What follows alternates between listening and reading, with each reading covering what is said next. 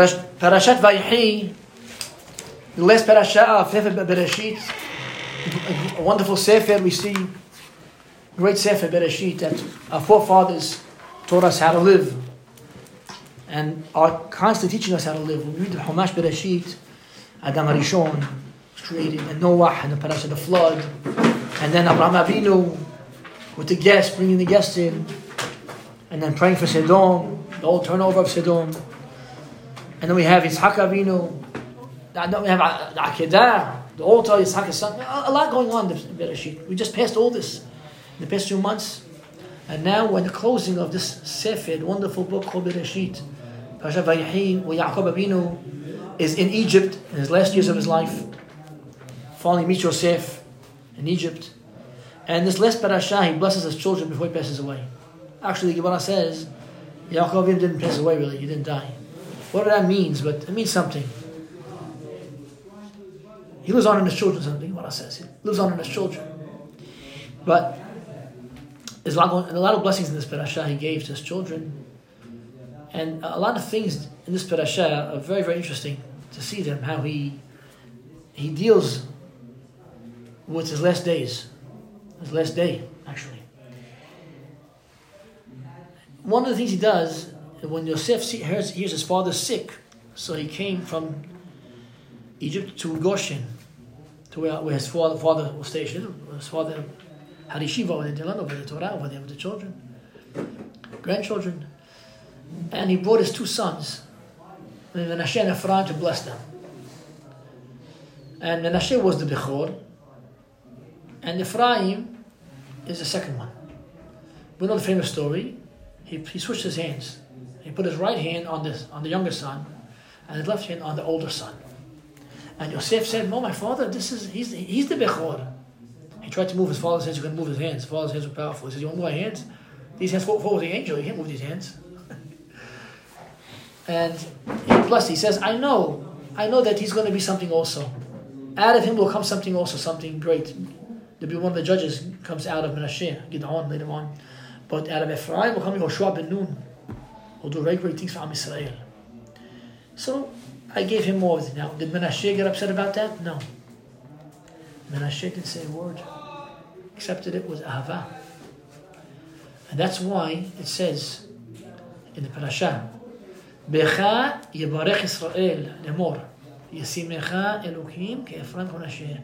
When a father is going to bless his children, on Shabbat, whatever it may be, we always say, Hashem should make you like Ephraim and Menashe. Why those two? One of the reasons, because you see here how these two were got along very, very special. And Menashe respected the fact that Ephraim was given more kavod, more honor than him by his grandfather Yaakov Avinu. And also because these two brothers, these two brothers were in Egypt. Imagine people staying in such a country. It was polluted. That country, spiritually polluted, very, very low level, low element. And Yosef was there as king and his two sons, who knows what could happen to them? And they stayed strong with the religion. They didn't bend. They kept close to Yosef's Kiddusha. And that's a very big blessing to a father to his children. And fathers know where the they have his children be one day, get older. Who knows where they'll move out to? And yet, we're telling them, be like these two boys, that they persevered, that they were strong, even in Egypt. They kept tight, they held on to religion. Not just religion, they were tzaddikim. They became part of the 12 tribes. Yaakov says these two will be like Reuben and Shimon, which means they became part of the tribes. They also have flags in the desert. They also have an inheritance in the land, which is amazing because no one else got that. Other grandchildren didn't have that. Only Yosef's two kids got, got in with the other tribes as if, as if they're their brothers. They, they went up another level above. That's a very big zechut to a person. When a person is able to stay strong, even no, on, on any condition, doesn't give up, and he strives for Kiddusha, strives for holiness, strives to, to be close to HaKadosh Baruch Hu, this is the biggest blessing for a person. And that's why we all use that blessing till today, Friday night. Those who don't know, which, that's the thing that we're supposed to say. And then you say Baruch Hashem Shalech, I don't think, but you say that. Now the truth is, is that this Shabbat, when Yaakov Avinu came out to Egypt, he did a very big thing. He started taking out all the Kedusha that Egypt had inside of it. There was Kedusha, there was holiness that was locked into Egypt. From way back in history, when Adam Harishon made a sin, even the tree, he mixed the world up. And a lot of Kedusha came to different places in the world, got dis- dispersed everywhere. Sparks of holiness, it's called, in the Kabbalistic world. And the job of Am Yisrael, wherever they go, is to collect that back again. Everything we do, we know Torah, we say Berachot, we're always taking away, taking good out of evil. Actually, taking also out, out of good also. Say Berachai, take out of the out of the food, take the evil out with a blessing. And now the, the food is kosher, it's, it's holy food. But the point I want to say is that this Shabbat starts a very important point. Tomorrow, in Minha Shabbat, we start reading Parashat Shemot. Starts a very holy time called Shovavim.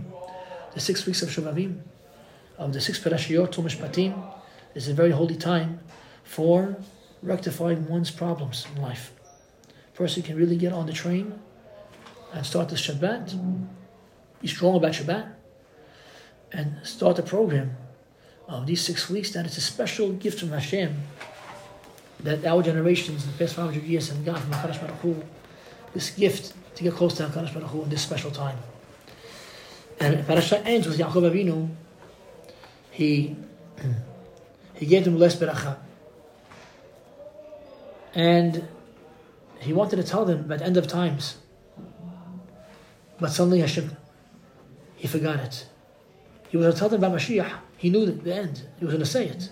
But Hashem didn't let him say it. Why not? What's the reason?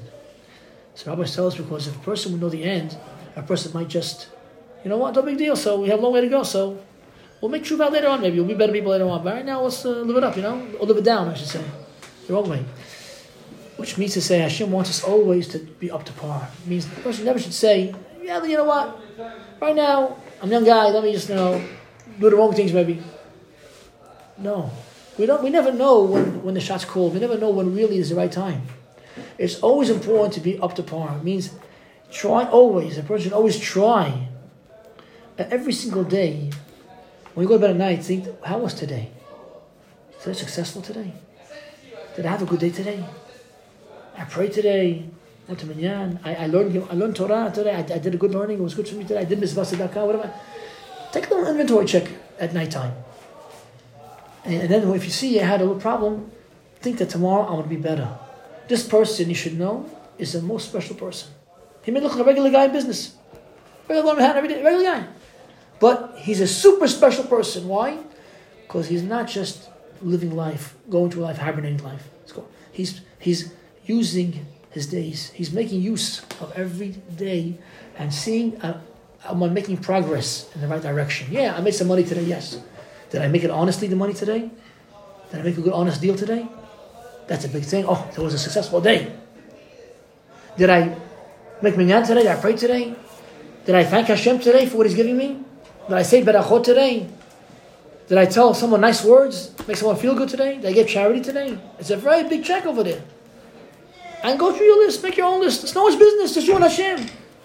And you'll be surprised what's going to lead you to this kind of inventory check. It's going to raise your level tremendous heights. It's worth starting this program young age, when you get older, you see how much you accomplish just with that in mind, that, that attitude towards life. And Hashem, Hashem bless us that this parasha Vayehi, same way Yaakov left his children with blessing and strength, so too we should get from this Shabbat and the coming Shabbat's strength and blessing. Amen. Mm-hmm.